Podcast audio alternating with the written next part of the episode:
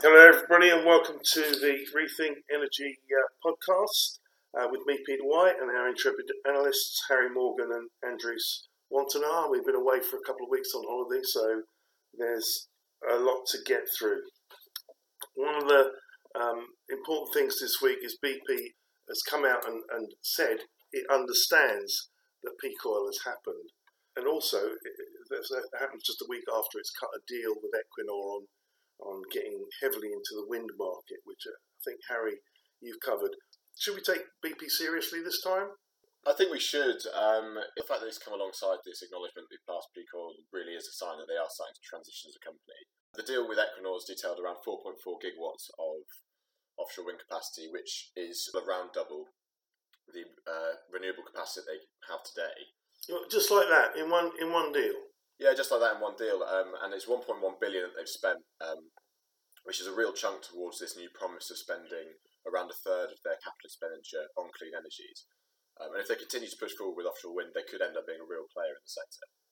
Yeah, even a third uh, of money uh, spent on um, on renewable energy, you know, it still leaves two thirds spent on fossil fuels, which are, are, are you know are wasting assets. But they've got to start somewhere and and you're right. I, I can see them spending more. Uh, I, I always say that this is a kind of it's a balancing act between what traditional BP investors expect from BP and and getting to renewables as fast as you can. And and Bernard Looney wouldn't want to be in his seat. It's a difficult role. Yes, it's, it's a really interesting phenomenon that we're seeing with BP because they just seem to be eking everything out over a long period of time. Um, obviously, they announced their write downs right at the start of COVID. Um, they've sort of been playing around with their dividend, getting rid of that, um, and just sort of upping their targets for renewables bit by bit, just to suddenly not really shock the investors and cause this massive blowout. Um, but it does actually seem like they are transitioning this time, which is um, a really pro- promising sign. And as we mentioned in your webinar a few days ago, Peter, it could be a way of them sort of turning around the dramatic reduction in stock price that they've seen uh, over the past year or so. Yeah, I mean, uh, you're going to have to attract a brand new type of investor to BP and if, if BP makes that transition, then it's an example to push harder for companies like Shell and uh, Total. And uh, the real intransigence that you've got in, in uh, ExxonMobil, who, who love fossil fuels forever and will never touch renewables, might melt away as they've fallen out of the, um, uh, the top American stocks. It, there's a feeling in, in this issue, actually, that the whole industry is at an inflection point because China here, and Andreas has written about this, um, are it looks like they're going to up their game in the, their 14th five-year plan on the renewables front. Um, why don't you just tell us a bit about that, um, Andreas? Well, China has a 20% clean energy target for 2030. So the natural assumption before for this five year plan that's coming up through to 2025 is that it would aim for 17.5%, which is the midpoint between 15% that they have now and 20% that they're heading towards. And that would that would be quite a lot of additions.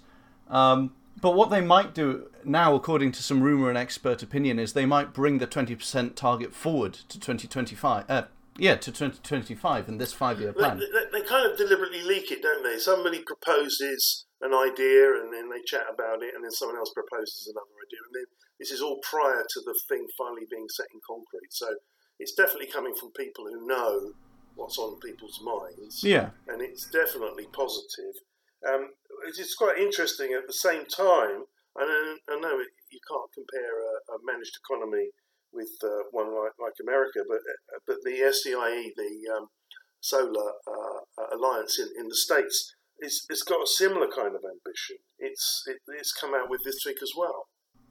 Uh, there is a bit of a difference between these two stories. So in China, we know that the 14th five-year plan will be an evolution of existing policy, uh, but in the US, this massive solar association prediction of 500 gigawatts of solar and 100 gigawatts of battery storage and 100 gigawatts per year of manufacturing.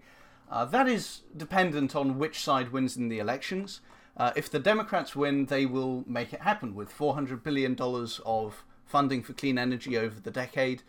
Um, but if the Republicans win, it's going to be business as usual, which is about half of what the SEIA has predicted.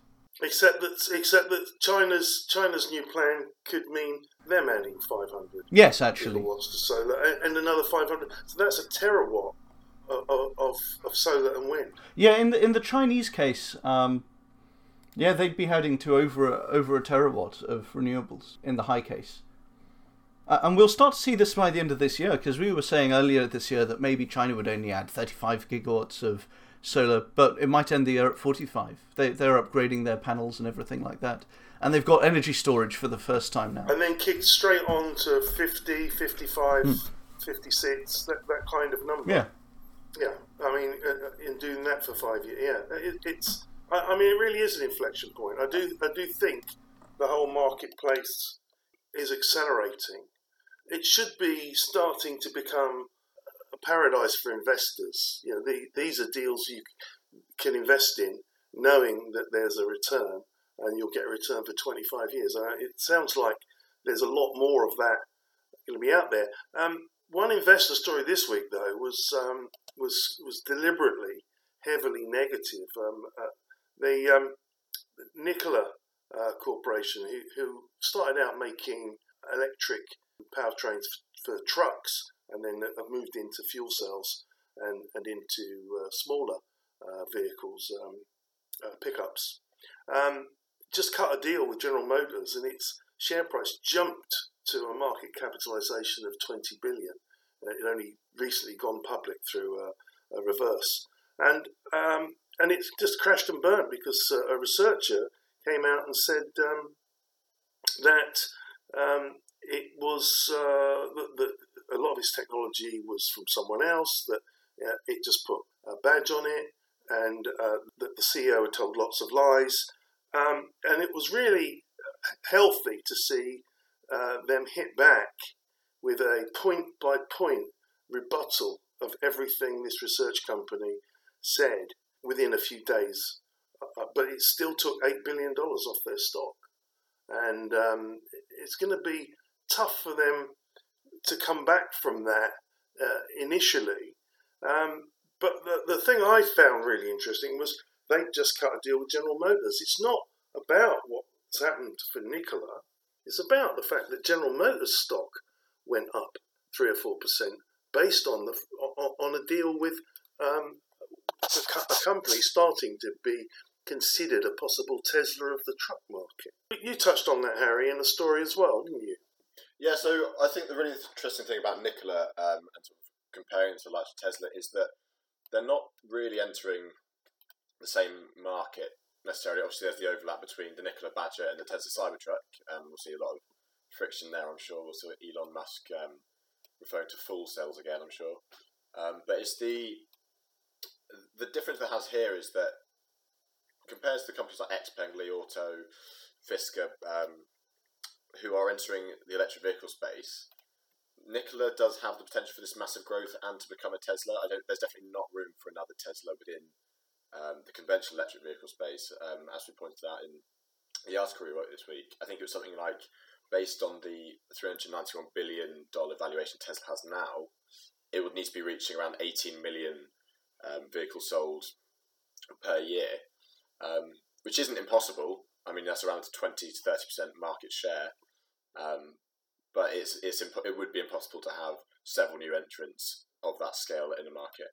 If you went back to the you went back to the 1900s and the Model T Ford when that first came out, if, if you said, "Oh, one day there will be millions of these sold," people would have laughed. But of course, um, the whole the whole story of uh, the car industry uh, and Detroit, uh, uh, uh, it's it's um, it happened, and it's going to happen again.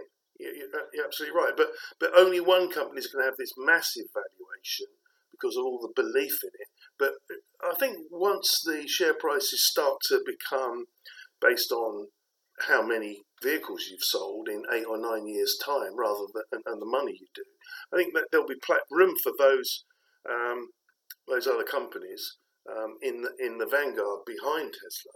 I, I, I, don't think they'll be dead. I think uh, they might be a very different shape, but and they won't get as much of a, a share price gain as perhaps they did. Um, but perhaps uh, um, um, this is uh, Nikola is the um, is the one for trucks. I mean, it, it's it seems to you know I was really impressed when they had that partnership with Iveco. I mean, I just thought that was uh, genuinely enterprising, and I thought it was um, uh, uh, it's hard hard for anyone to keep up with that kind of move. Yeah, and I mean General Motors is very aware of that as well. I mean, you've got to remember that General Motors has been around the automotive sector for a long time.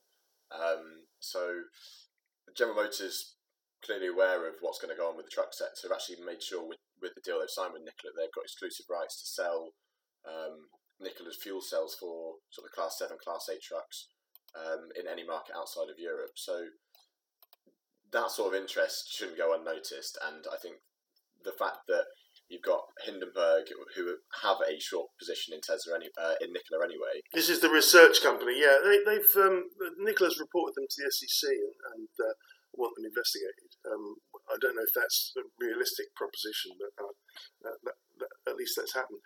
The General Motors CEO Mary Barra has um, consistently pushed down expectation around EVs and hydrogen, and yet here she is cutting a deal to sell this um, the uh, Nikola Badger, um, or to build it at least. I mean, they won't be selling it, but to build it exclusively.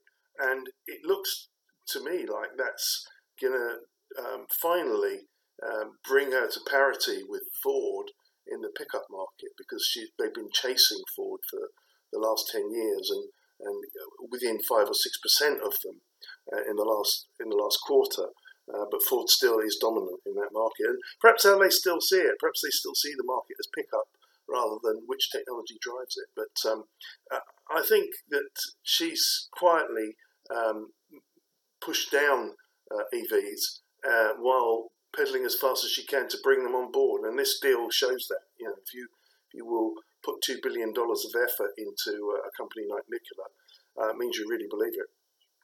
Yeah, I think there's some really interesting parallels you can draw between General Motors finally accepting that hydrogen will be part of their future and BP finally accepting that oil's not going to be a part of theirs. So I think it is this point where we're starting to see the incumbents of the industry really starting to actually have to accept um, that they're going to have to change their business. Yeah, and that's what I meant about this issue being an inflection point. Suddenly we see China's going to accelerate its renewables. America wants the same people taking a realistic view, the old incumbents taking a realistic view of the future and, and prepared to change. And I think that's all very exciting and more to look forward to. Um, I think that's all we've got time for this week. Um, we'll follow these stories as we go, and we'll be back with you again next week. Thank you.